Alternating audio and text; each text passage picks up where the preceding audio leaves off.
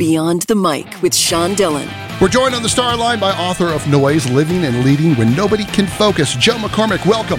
Thanks for having me. Let's go beyond the mic. Joe, how did your time at Loyola University influence your writing? Well, I did two things when I was there. I was an English major, so I wrote a lot.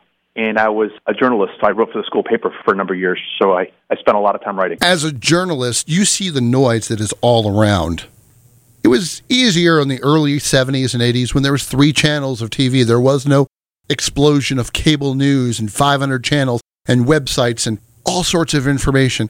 How do you eliminate the distractions, the noise that is around right now? I think the first thing that people need to be aware of is that there's a proliferation of information. It's constant 24 7. So people can really spend most of their day consuming information. And that wasn't the case, you know, maybe 20 years ago, where now not only are our minds divided, but really our lives are to a great extent largely defined by consuming information. The premise of the book Noise is a lot of that information is really not that relevant and a lot of it's useless.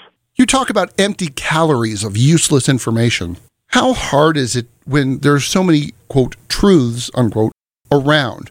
You know, you may have someone say the sky is blue. No, the sky is red. No, no, the sky is black. How do you focus and get to the truth?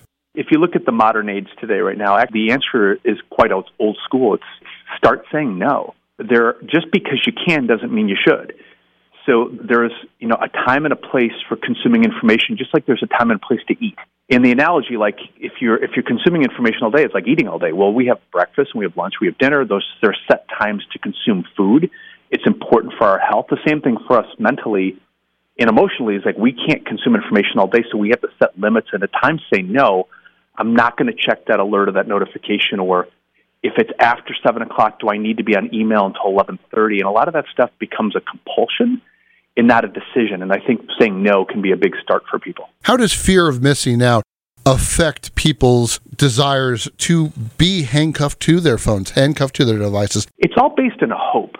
It's all based in the hope that I'm going to find the, the next big news story or the next big thing, and I'm, I'm afraid that I might miss it. Is ironically tied back to the same expectation when people gamble. If you go and you play like the the, the, the one armed bandit, and you're you're always you're like one more pull, one more try, I'm going to win the jackpot. The same thing with information consumption. People are afraid that if they don't try it one more time, they're going to miss something. My suggestion is look back at all of those times when you did it. Did you actually find it? And the answer is really not. I mean, if you look at an hour, look back in an hour. I've just spent an hour online. Did I get it? So spending five more minutes going to make it happen? Probably not. Your first book, Brief, Make a Bigger Impact by Saying Less, tackled the concept of less is more. How do you balance the need to know with the you really don't need to know? I mean, the, uh, the, one of the big things it comes down to is relevance. If I'm when I'm communicating, I always have to be thinking, how is this relevant to the person I'm talking to? I'm sending an email to a person. Why is this important for them? I'm I'm going to blast an email out to 50 people. Is it important that all 50 people? So, is it relevant? Is the question I think people should ask themselves. And then, in the in the premise of the book brief is not only is it relevant, but have I made it really clear? Have I made it concise and meaningful versus just you know overabundant and you know seven thousand words where I could have done half the amount of time? So, is it clear? Is it concise? Is it relevant? Becomes ways to tighten the message in the same way that I think journalists do, which is I only I don't have an unlimited attention span with my audience. I need to be able to communicate the most important things in a shorter span of time. We're living in a generation where millennials, given devices to be used as babysitters, now overshare. They're using TikTok, their Facebook, their social, their Snapchat. They overshare and overshare and overshare. How hard is it now that that genie is out to pull it back in as parents now being able to say, no, you don't need that device. No, you don't need to share that. I'm not against technology. Technology is a great enabler. It's a way of us be connected. There's so many benefits to it.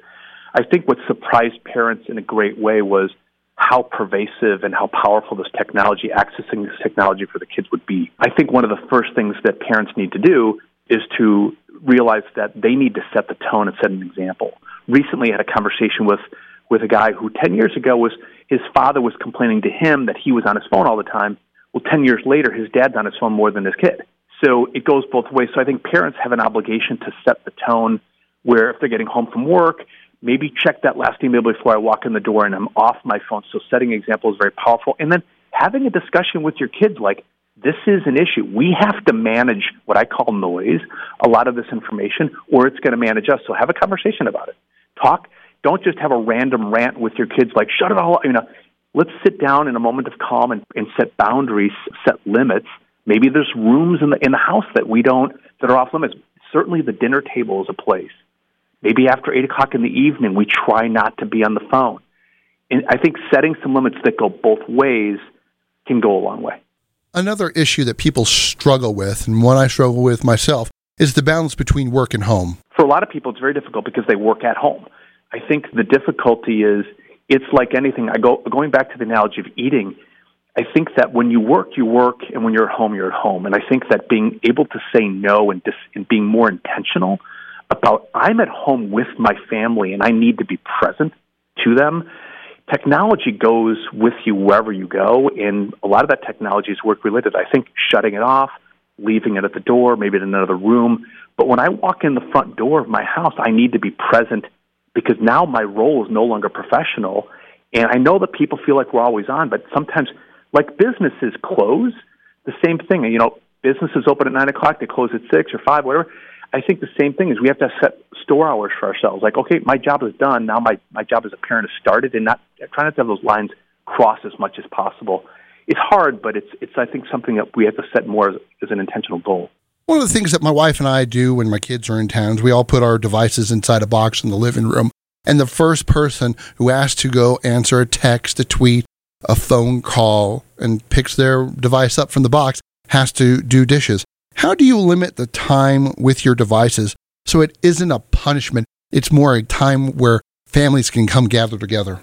So there's a number of things. I think first and foremost is, is these are strategies to manage this so it doesn't manage us. So this is a part of our lives, but it doesn't mean that it runs our lives. So I think starting with where do we put the phones when we come in the house is one place to start. Another place is just when we're together as a family at meals, when we get into the car, check the phone, put it under the seat, put it in the side pocket.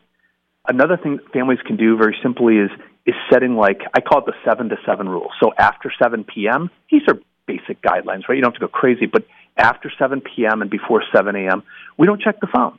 So it's like I go to bed at night, I put the phone in a different room, I, I put it far away from me, I don't use it as an alarm clock, and we start to use very practical ways that hey, I'm managing this as a family, we're managing it. It's part of our lives, but it's not running our lives. And I think that distinction for people will make people feel encouraged. Like, hey, this is a part of my life, but I have a plan of how to manage it. I'm not going to throw out the window, though sometimes I might feel like that. And I think people will regain control. Like, all right, that was the point of writing the book Noise is like, I'm not going to have noise run my life. I'm going to start lowering the volume.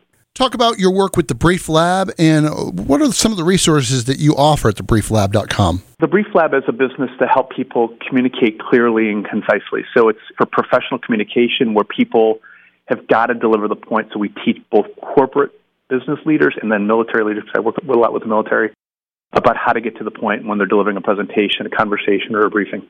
Talk to us about your podcast that you have, Just Saying. Yes, I, I do a lot of work with the military, specifically special operations. And about a year or two ago, they asked me to develop a podcast. So it's just short little tips, 10 to 12 minutes, that extends the conversations and the coursework we do with them to keep them strong and getting stronger when it comes to communicating uh, concisely. Time's running out, so it's time for the Rocking Eight. Is the first thing that comes to your mind, no pressure.